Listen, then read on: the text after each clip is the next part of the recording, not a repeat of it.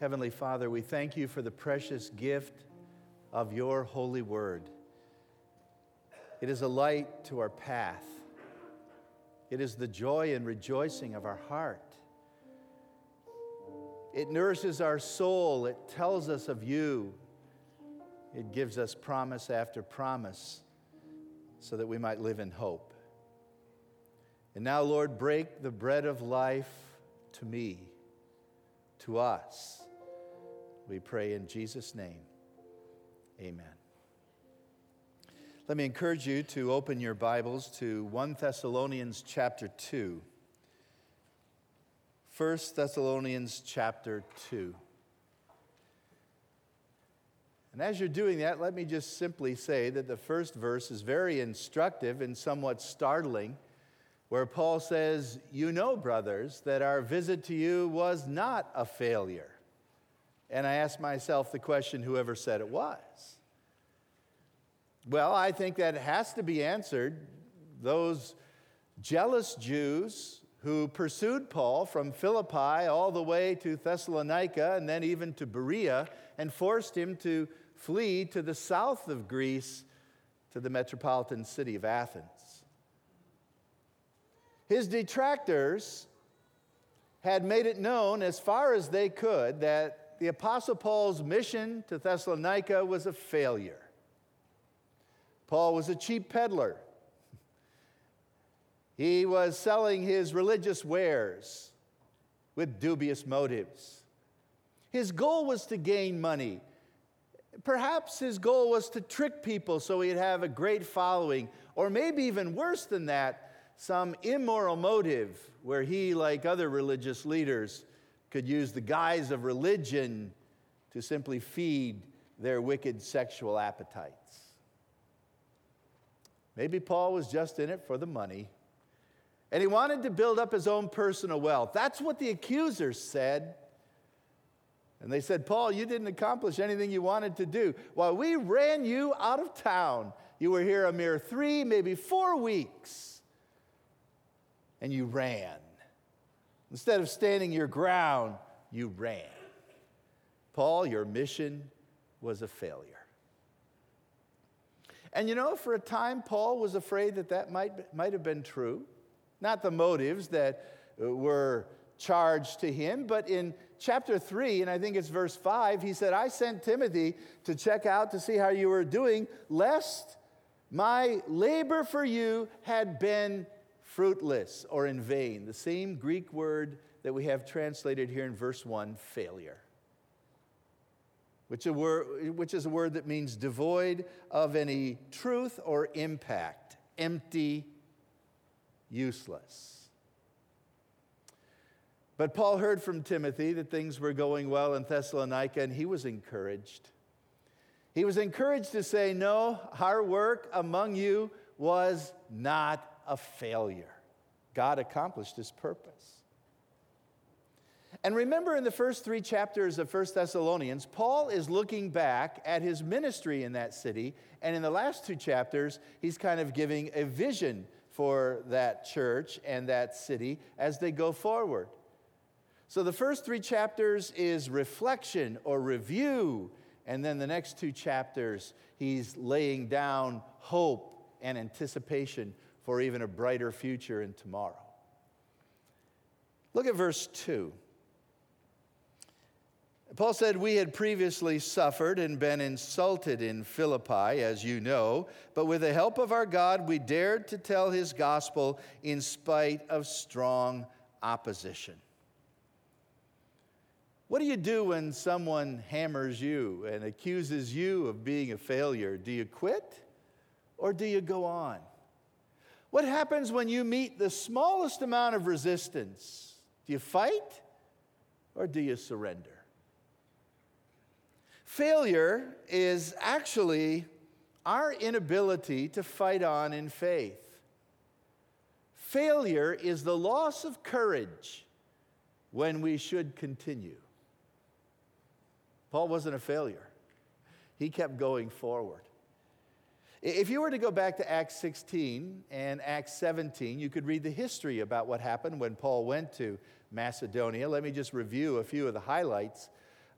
he finally got onto European soil and went to the chief city, the first leading city, Philippi.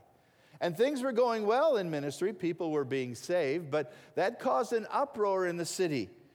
In fact, we are told that the crowd got together in the marketplace, the Agora, and they pulled Paul and his missionary team before the magistrates in that marketplace. And according to Acts 16 and verse 22, the crowd attacked them and they were stripped by the magistrates in public view and beaten, whipped, severely flogged, chained, and put into prison. That's what Paul meant in verse 2 when he said, We suffered and we were insulted, humiliated in Philippi. But remember, while they were in prison, there was an earthquake? And God allowed the Apostle Paul and Silas to win the jailer to Christ, and they gained their freedom. And with wounds still sore and body still bruised and maybe even bones broken, they made their way west, a hundred miles, to preach the gospel in Thessalonica because it says in verse 2 with the help of God, we dared to preach his gospel in the midst of opposition. Knowing that they might receive some of the same, they still went to Thessalonica. And the Jews from Philippi got wind of it, followed them, and caused an uproar in Thessalonica. Paul had to hide, and in the darkness of night, fled, fled the city, went south to Athens alone. And the accusers said, Your mission was a failure. We accomplished our purpose. We thwarted the advance of the gospel. We got rid of this heretic and his cult. That was the message that they were spreading around. And I'm sure the Apostle Paul, like all human beings, wanted to retaliate and wanted to defend himself. Now, actually, defending yourself is not bad we often go to one of two extremes. We want to defend ourselves and we become angry. We want to get back at someone and put them in their place. Or sometimes we never speak up at all. It's true when Jesus was on trial before Pilate and Pilate asked him a question, he didn't answer a word. But in another part of that same interview, when Pilate said, Are you a king? Jesus went on a fairly lengthy discourse about Yes, I am a king. That's why I was born. My kingdom's not of this world. And if I would call, angels would come and rescue me. Sometimes he answered, and sometimes he didn't. It's not the godly thing always to stay quiet. But it's the godly thing when you answer to speak the truth in love. And that's what Paul does. So what we actually have in 1 Thessalonians chapter 2 is Paul's defense. Paul is telling what happened in his ministry and why it wasn't a failure and how they went about their work and how the accusations of their accusers are all wrong. In doing so, Paul gives us a wonderful model for ministry. Here's another pattern. We had the pattern of sharing the gospel in chapter one, the model of a godly church, the model of a, of a true believer, and now we have the model of ministry in 1 Thessalonians chapter 2. Not just what Paul did, but what we should do with the same motives and the same methods or manner. So let's look at what Paul said in 1 Thessalonians by way of a model ministry. And he starts out with his motives in ministry. His motives. And he mentions in verse 3 As I remember our preaching of the gospel in Thessalonica, our appeal did not spring, was not motivated from error or impure thoughts. We weren't trying to trick you. On the contrary, we speak as men approved by God to be entrusted with the gospel. We are not trying to please men, but God who tests our hearts. You know, we never used flattery, nor did we put on a mask to cover up greed. God is our witness. We are not looking for praise from men, not from you or anyone else. Let's stop our reading in the middle of verse 6. Paul goes over, first of all, some negative motives as they normally relate to men. That is, normally uh, motives that do drive men and women to do what they do. In fact, I think these motives that Paul lays out are some of the most common motives that drive us today to get ahead in this world, to seek fame and fortune, to receive pleasure, whatever it might be. And sad to say, sometimes these are the motives that drive people in the realm of religion. It was true in Paul's day, it's true in our day. The first one is error. Paul said there was no error, and by that he meant, I'm not deceived. Sometimes people in ministry are ignorant of the truth. They've believed a lie. They truly believe it, but it's a lie. They're very, very passionate, but it's not true. They themselves are deceived. And that is true of many who name the name of God and speak in the name of religion in pulpits across our land and around the world, who write books and are on talk shows. They don't know the truth and they personally are deceived. Paul said, secondly, our work didn't come from impure motives. The Greek word here actually refers to morality and could imply the fact that Paul and his team were being accused of sexual immorality. And unfortunately, that goes on in religious circles today. That's what drives a lot of people. And you read it, don't you, in the papers? All the time, so and so steps down from their ministry because of some indiscretion, some act of unfaithfulness. Paul said, No, that's not what drives us. Thirdly, Paul said, We weren't involved in trying to trick you. A word that speaks of the bait you put on a hook when you try to lure a fish. We are not deceiving you. So Paul said, We're not deceived, nor are we deceiving. We're not trying to pull the wool over your eyes. We're not some snake salesman, snake oil salesman who comes into city with his the city with his wagon and you know puts down the side and begins to sell all the potions that will heal anything that ails you. We're not trying to trick you. We're not trying to deceive you. Did you know that some people in the realm of religion that's exactly what they're doing? They don't believe what they're saying, but their motive to gain money, a crowd, pleasure, whatever it might be, masks their activity. And they are actually seeking to deceive. If you jump down to verse 5, Paul adds the word flattery. Flattery is when you speak well of someone with the goal of trying to get them to do what you want them to do. It's like uh, the salesman who comes into the home with impure motives and suddenly he's in the most beautiful home he's ever seen. My, you must have a, a gift. Your interior decorating skills are amazing. And, and uh, what's the smell? I love the smell. Is that potpourri? I love that. And on he goes, you know, just praising you up one side and down the other only because he wants you to sign on the dotted line and buy his product. He doesn't care about your house and he thinks the place stinks, but he's not going to tell you that. Flattery.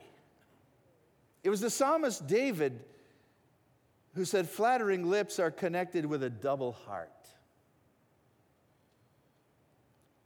Flattery is that mask and that cover that people use, who again are trying to get you to do something that you don't want to do, but if they boost up your ego, and boy, are we susceptible to that. Each one of us. A few kind words, and we're almost ready to listen to anything. Paul said, We didn't come with flattery. You know, sometimes those who stand up behind pulpits, write books, have talk shows, they're very big on flattering the religious public. I know of some preachers who focus their sermons only on that which is positive and never will acknowledge anything that is negative. Their goal is to boost people up. Yes, you can. You don't know how great you are. You can do it. And all of these self help self help approaches in the end that are devoid of the gospel. Paul says, we're going to preach the truth, but we're going to do it in love. And then finally, there's no mask, verse 5, that covers our greed. We're not hypocrites. We're not in this to feather our own nest. Did you notice all the categories of sin the lust of the flesh, the lust of the eyes, the pride of life they're all mentioned here. And these are the things that motivate people to do what they do in the world, and even many people in the religious world. Same motives. But Paul goes through each one and says, This is not what drives us. Okay, Paul, what does drive you? He goes on and mentions now some very positive motives, and these all relate to God. He says in verse 4 On the contrary, we speak as men who are approved by God. In other words, God has called us, He has chosen us to be apostles, He's gifted us, He's commissioned us. We're approved of Him. And we've been entrusted with the truth. We've been given a valuable gift We've been given a rich resource that the world needs. We've been given the answer to every human dilemma. That is the answer to their greatest dilemma. How can a man be just before God when men are sinners and God is holy? Here, here it is the gospel. By the way, this word is mentioned six times in 1 Thessalonians, four times in chapter 2. Paul talks about it being our gospel because we've embraced it and commissioned with it, entrusted with it. It's his gospel because he designed it and he accomplishes it. But it's the good news about how God loves the lost and wants to save them. That there is a way for your sins to be forgiven, and it's found only in Christ and only in the cross. We as a church have been entrusted with that message. And we need to make sure that we manage that trust well. You're entrusted, you manage things that you don't own if you're a steward.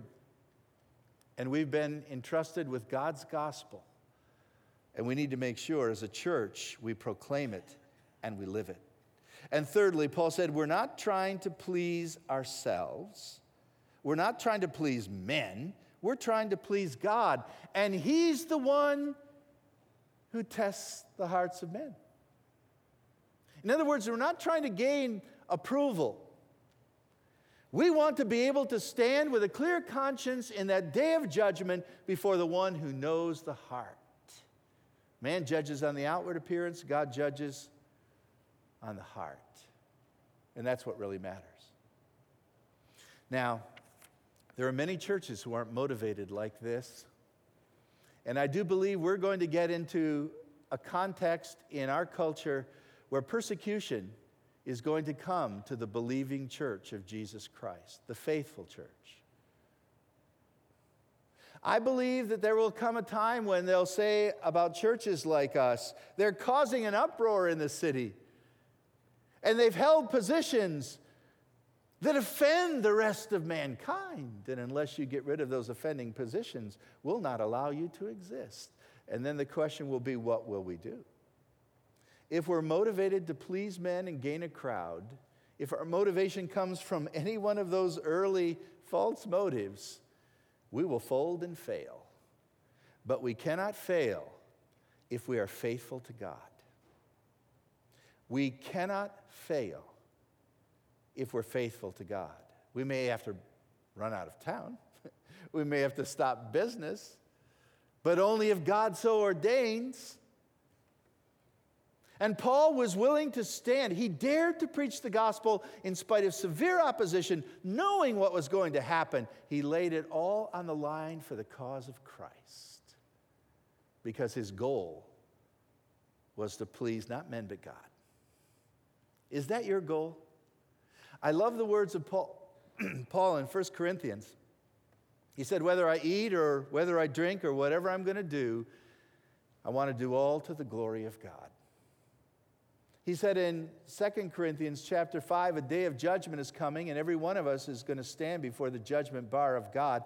But before that day comes, I make it my aim, my goal, to always please God, whether I'm going to die or whether I'm going to live. That's my goal, to be pleasing to Him. Now remember, you don't, we're accepted into heaven based on grace. That's the gospel. God has done all the work. We're saved by trusting Him. But once we are saved, our lives are to be lived in obedience to Jesus Christ, who is our Lord. And our question is this Am I pleasing God? Think of the fact that sometimes Jesus has something like a frown of disappointment when his children are disobedient, the tear of grief and a broken heart when we go after other gods, but the smile of joy when we humbly walk in his path. And we have to live in such a way that the smile of God is upon us. The smile of God is upon us. We have to live in such a way that we're living for his approval. And we understand that he's watching everything we do. Years ago, there was in a college football game a young man who was on a team. He was not very good. Actually, this was Columbia University. This man was a third string player, and the team was playing in the championship game on Saturday, but this young boy's father died, and the coach told him to go home. Don't worry about the game, you just take care of your family. The young man came back on a Friday to practice with the team for the Saturday game. And when he came to practice, the coach was surprised to see him and really shocked when the boy said to him, Coach, I have to play in tomorrow's game. Now, he wasn't very good, third string. Championship game. Coach said, I can't put you in the game. But the boy pleaded incessantly until finally the coach said, All right, I'll let you receive the kickoff, but that's all I can promise. When the game time came, the boy did go in to receive the kickoff and he almost returned it back for a touchdown. Coach was impressed, decided to leave him in. This was back when players often played offense and defense, and so this guy ended up playing defense and making more tackles than anyone else. Played offense and scored a touchdown or two. I can't remember what it was. Was the MVP of the game, and the team won the championship. They come into the locker room in the midst of the celebration, and the coach comes up to this guy and he says, I cannot believe you played so well. He says, Normally, you're not very good at all. What happened to you? And the guy said, Coach, did you know my dad? He said, Well, no, I knew you guys were close, but no, I didn't know your dad. And then the player said this My dad was blind for his entire life, and today was the first day he got to watch me play. And I didn't play for the championship, and I didn't play for the cheers of the crowd, and I didn't play even to please you. I played because my dad was watching me. I played for his smile of approval. There is no greater motive in all the world than to know God and live for his glory. That's what Paul says we did. Now, how did we do it? He doesn't stop with motive. Let's quickly look at his manner of ministry. That was motive in ministry. Now, his manner of ministry. And briefly, he gives us two pictures, two metaphors. The first we find in verse 7, that of a caring mother. The second we find in verse 11 and 12, that of an encouraging father. There are the two pictures. Now, if you didn't have a loving mother and an encouraging father, it's going to be tough for you to think of God or anyone giving such compassion and tenderness to you. But think of it, they do exist. And Paul, the rough and tough apostle, who's probably gritty, you know, with the gift of a prophet, who loves to rebuke, you think, and loves to proclaim truth and loves a good fight. Paul says, when you think of us, remember that we ministered like a caring mother. The, the Greek actually implies a nursing mother who imparts from her own body life into that infant that she cherishes. Paul puts it this way We were gentle among you, verse 7, like a mother nursing, caring for her little children. We loved you so much that we were delighted to share with you not only the gospel, we didn't only tell you what was true, we shared our lives with you as well because you had become so dear to us. There was this wonderful bond of affection. They loved sinners. And because of that, they wanted to give them the gospel, the best gift for sinners. But not only did they give them the gospel in some indifferent way, they gave it to them with the love of a tender, caring, nursing mother. Yeah, we gave you the truth, but we're willing to die, to give up our own life so that you could live. I don't think we love sinners enough, do you? I think sometimes we're so complacent. Paul said, You became dear to us, so in spite of severe opposition, we were really willing to preach the gospel and to share our lives, put our lives on the line. Verse 9, we toiled with hardship. We worked night and day, which, by the way, is a Hebrew idiom. It doesn't mean all through the night. It means we started in the morning when it was dark and we ended at night when it was dark. It was a long day. And we did that so that we would not be a burden to anyone, so we could share the gospel, so that there would be no question about our motives. Paul says, in fact, in verse 10, God is our witness, and so are you, how we acted in a holy way that has reference to obedience to God's truth, and a righteous way that speaks about righteous morality, justice, doing what is right before men, and blameless covers both God and man. We were holy and righteous and blameless among you who believed, like a caring mother. Loving you so much, we gave you our lives.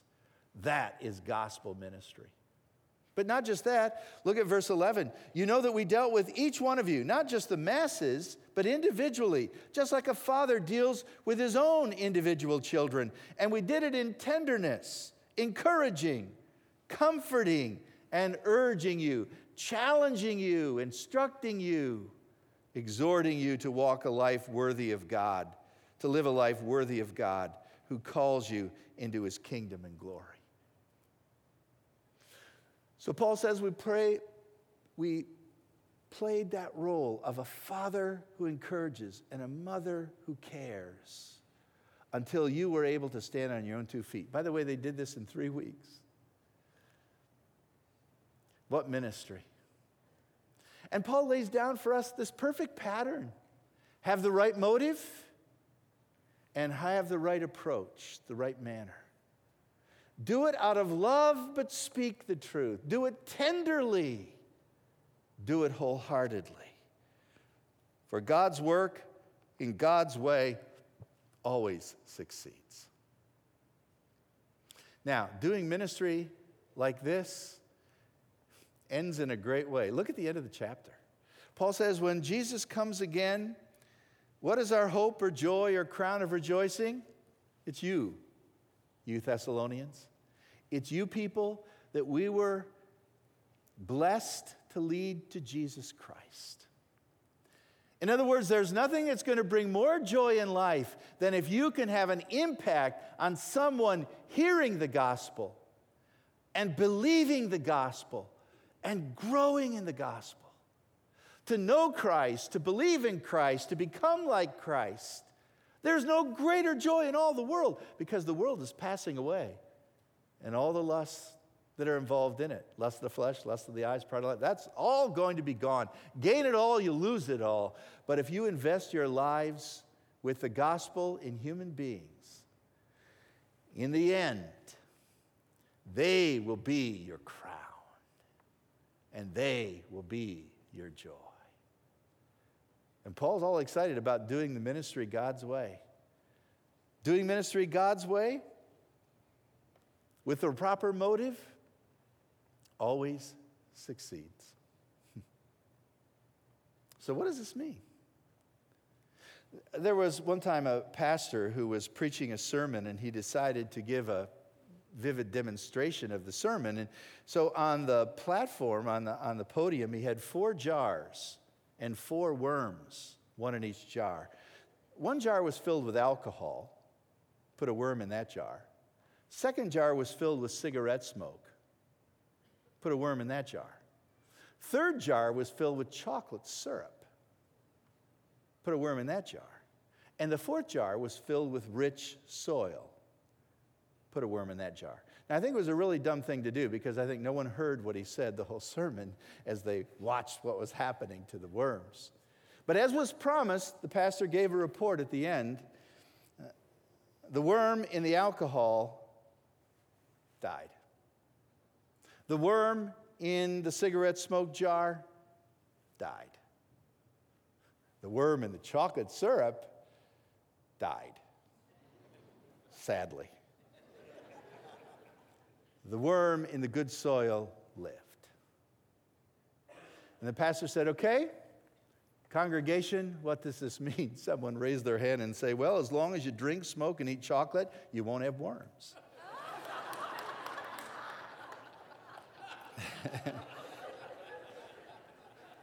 okay. Uh, Pastor was going for something else. and often when we preach, you may not know what we're going after if we don't make it clear. So at the end of the sermon, we say, All right, what does that mean? You say, Well, it means that Paul was really a good preacher.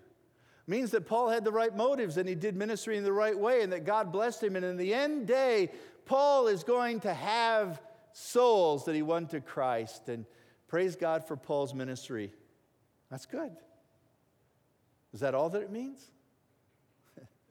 what does it mean? It means South Church needs to minister like this, right? Pray that all ministers, including us, will minister like this. Pray that you will not manipulate people with wrong motives, but you will minister to people with the gospel of Christ in your own life. And always make it your aim in life, whatever you do, to gain the smile of your Heavenly Father. God's work, done in God's way, will always succeed. Check your motives, check your ministry and look forward to presenting souls to Jesus in that last day. Heavenly Father, we know as we come to the end of our worship today that we often fail, that our lives do feel empty. But you've told us that we can confess our sin and you will restore us. You've told us that if we faithfully serve you, even though if the world thinks we're a failure, you will bless what is done. Your word will never return empty or void, it will always succeed. You've told us to be steadfast, unmovable, always abounding in your work, because our labor is never empty and in vain when it's done for you.